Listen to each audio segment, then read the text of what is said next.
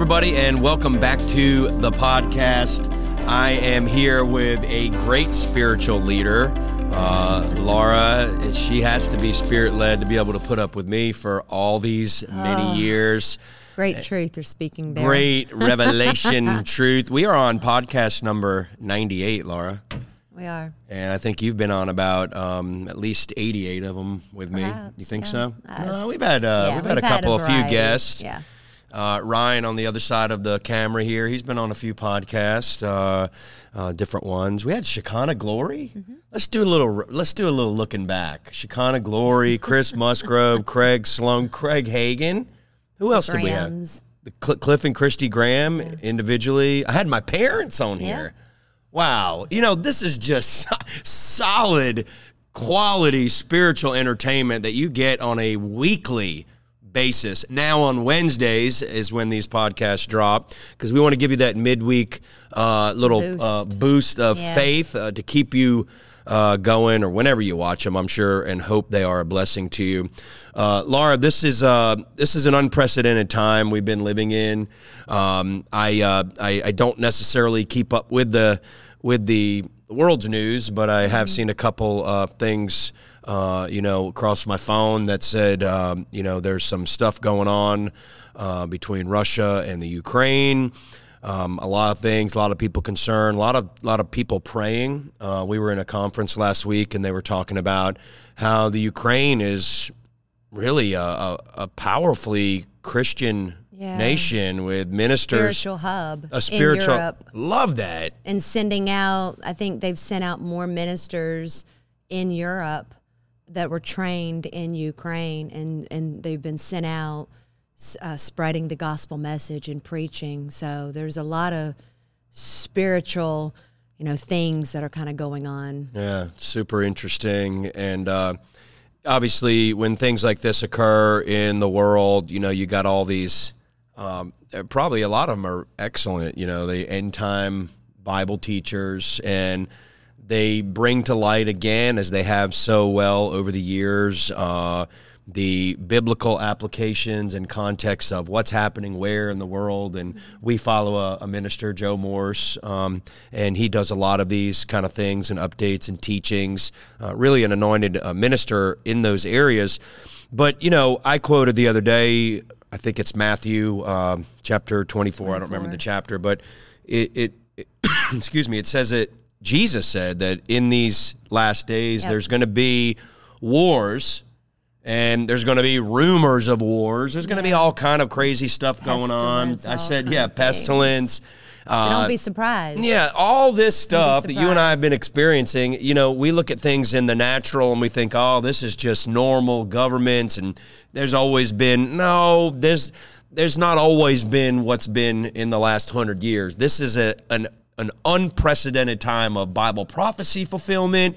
And, you know, the point is, Laura, we're living in the last of the last days. Yeah. You know, the Lord gave me a word, I think last year, and I preached. Um, it basically, the Lord kind of gave me a spiritual insight, and I saw a veil. And I saw the veil was between this natural uh, uh, dispensation of time that we live in. You look at your watch, you see 24 hours in a day, and the other side of the veil was eternity. And the Lord just, bam, just ministered to my spirit in a powerful way and said the veil of time or the veil between time and eternity is so thin right now Yeah. that you it's literally going to be like one step that you and I take and we're going to be in eternity. Yeah. We're going to be in, uh, you know, what the Bible describes as initially the thousand year reign of Jesus on this earth. Yeah. Everybody's ready to go to heaven, but guess what? You're going to go to heaven in the rapture, then you're going to be your behind right back here Yeah. with the Lord Yep. for his thousand year or what we Yeah. call millennial reign. Yeah. And Jesus, oh boy, I'm about ready to sh- run around this table do-over. again, do over. Jesus is going to actually show us what Yeah. government looks like. Yeah. Because if, let me tell you, if you're out there. should have been done if God was in control. Oh, now you're going to go ahead and open up that little can of worms. you're going to try to get all. You know, Satan is the God of this world right now, and we see how things are playing out. Mm. But when we're back on this earth with a thousand year reign, we're going to see how it would look like if God was actually in control. Oh man, Laura, that statement never grows old. That is so unbelievably powerful. And just to reiterate, when Jesus comes back, eh, theologically, church, we're in the dispensation of the church age. Folks, you got to know this. You got to know where you are in time Yeah. and history. You know, you got all these different um, dispensations or uh, you know ages, whatever you want to call them. Uh, but in this last two thousand years, we're in the age of the church, Yeah. or some people call it the age of grace, and it's where the church is here to carry out the the the, the mandates of what God gave to the church in Yeah. evangelizing the world, you know, uh, prayer, all those things that listed in the book of Acts. And if you don't know where you are in time, we're getting ready. We're literally, we have almost one foot through the door Yeah. where we're crossing over into that next dispensation, which, if you follow end times events or whatever you believe about Scripture, we believe the church is going to be raptured, then the tribulation is going to occur, uh, you know, that seven year period or whatever, three and a half years, and then there's going to be peace, supposedly, and then the whole thing's going to fall apart. At the end of that seven years, uh, and the devastation that will take place is going to be so catastrophic. It, it basically, the scripture says, if, if people, men's hearts are going to fail them for fear. You're just people are just going to be dropping dead on the street because of the chaos that is happening during that that time period. Um, but after that seven year period, Laura, Jesus is coming back again. Yeah. Another time, Yeah. or what we'd call his second coming. Yeah. There's going to be the great white throne judgment. Amen.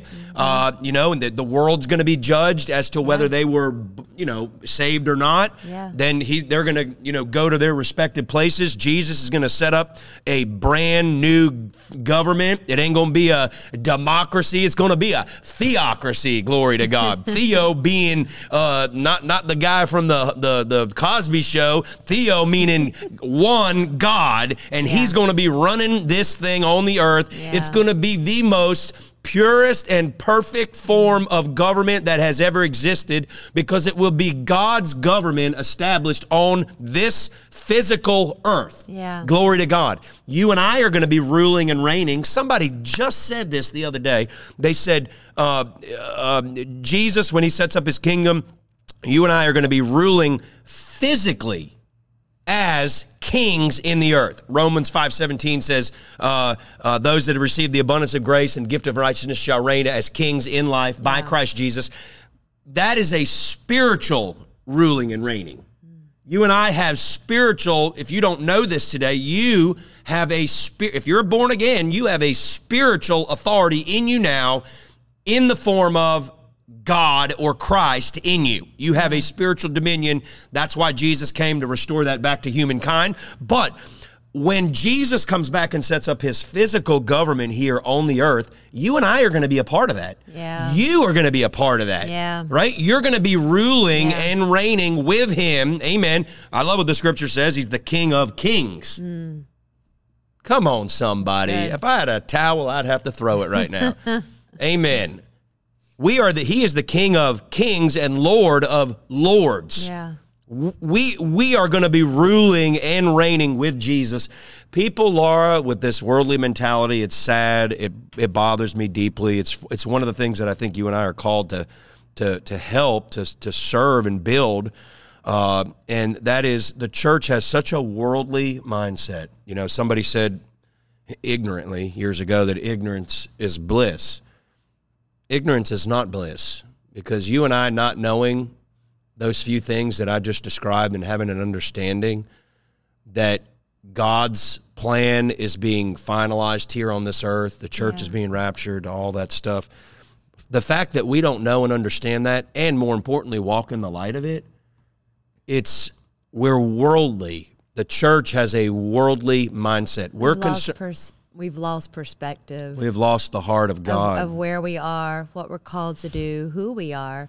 You know, last week we were in uh, meetings for the entire week, and um, something that was spoken um, from the pulpit, and, and it's something that's been stirring within me. And it said, "There's a heaven to gain, and there's a hell to shun." And I don't think that there's a lot of talk about hell like there used to be, you know, and, and, and maybe it wasn't done right in mm-hmm. days of old, Yeah, you know, yeah. scaring the, you know, bejesus Scaring out of people. out, scaring the hell out of people. But but the fact of the matter is is there is a hell to shun. Mm. Hell is a very real place. Mm. And I get concerned when I see the church that we're so caught up in, you know, it, uh, like we've got to be ministered to. Our needs have got to be met. We're dealing with sickness. We're dealing with oppression. We're dealing with, you know, oppression and our, our kids are this. And it's just, you know, it's always about like us having to focus on, you know, our family or what's going on in the world or we get so distracted. But we can't lose sight that there are people that are around us, that are in our lives, that are family members to us, people that we love and that we know that once they die, if they have not received Christ into their heart, they will go to hell. Mm. And we just we can't lose that eternal perspective. You know, I think about when we are raptured, when the church is taken out of here and during that time of tribulation. It's like I don't want, I mean, that's you know, not hell, but that's close to hell. And I'm like, I don't want anybody that I know, that I love, that I care about, that I come across, I don't want them having to go through that. And their mm. hearts to fail them because of the fear that they're living in. Mm. And perhaps they won't even have a chance then to receive Christ in their heart before some catastrophe, mm. you know, breaks out. And I just, you know, you're talking about the worldly mindset. There's there's so much in this world nowadays that has distracted us from the true gospel message because really the gospel message is simple. You know, it's like we make things so complicated, Yeah. but it's simple.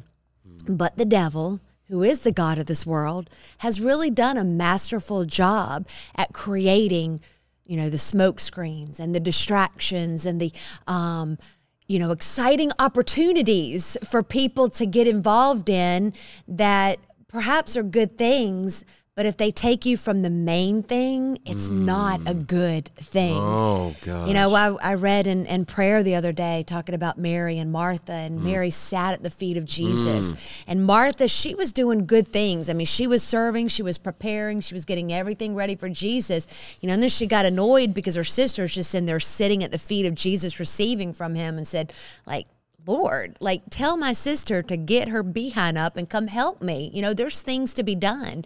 And although there were things to be done at that moment, the most important thing was to sit at Jesus' feet and to receive. And you know, and Jesus told, you know, rebuked Martha for that. You know, like you're worried about many things, but like Mary has chosen the best thing, the most important thing, the main course she is feasting on.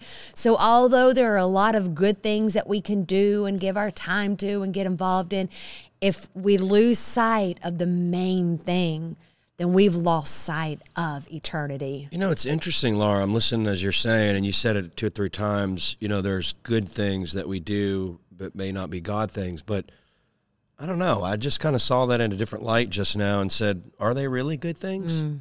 they, I, I guess they have an appearance of of being good. You know, I get you know, and it's interesting mm. because I guess it's what I what is our definition of good. You know, because I've I've said before, like you know, you've shared from the pulpit, like the church is is worldly. We're consumed with worldliness, and I told Darren, I said, I think you need to kind of offer a definition because there's probably a lot of people out there going, well, I don't smoke. I don't drink.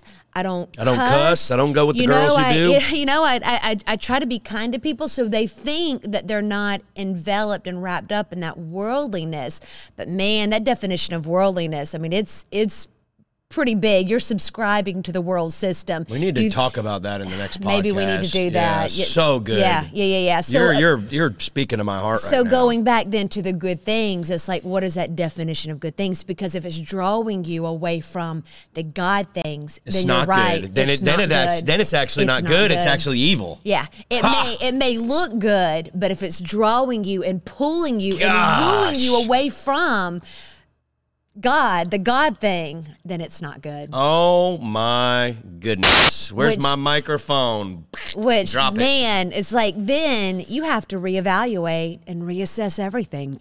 you know, what I'm involved in, what I'm allowing my children to be involved in, what's consuming my time, what's consuming my thoughts. Mm. I was uh, sharing ministering the other uh, this past Sunday, and I, I, I just was thinking about the mandates of the church, and I, I only got to be able to preach one and a half of them, but evangelism, um, discipleship, making disciples, prayer, and I forgot the other two, but I, I looked at those things in those scriptures, specifically like evangelism and prayer, and I, I said to myself in my own heart, I was having this discussion with myself, and I said, it's obviously apparent, Laura, that we're not as churches. Now, I'm making a blanket statement, but I think it, it it's true uh, and factual, and you can look at it across the board and judge judge it so. But as a church, or as as the church world as a whole, we're not evangelizing individually. We're not individually evangelizing. One of the number one, if not the number one mandates of the church. We're not praying. We're not praying. and we've made church what the Lord's been showing me for years. We've made church a Sunday only thing. Yeah, and then it's a side issue. It's a side issue. So now we have the building of the church, prayer, the power plan of the church, and evangelism, the actual commission of the church.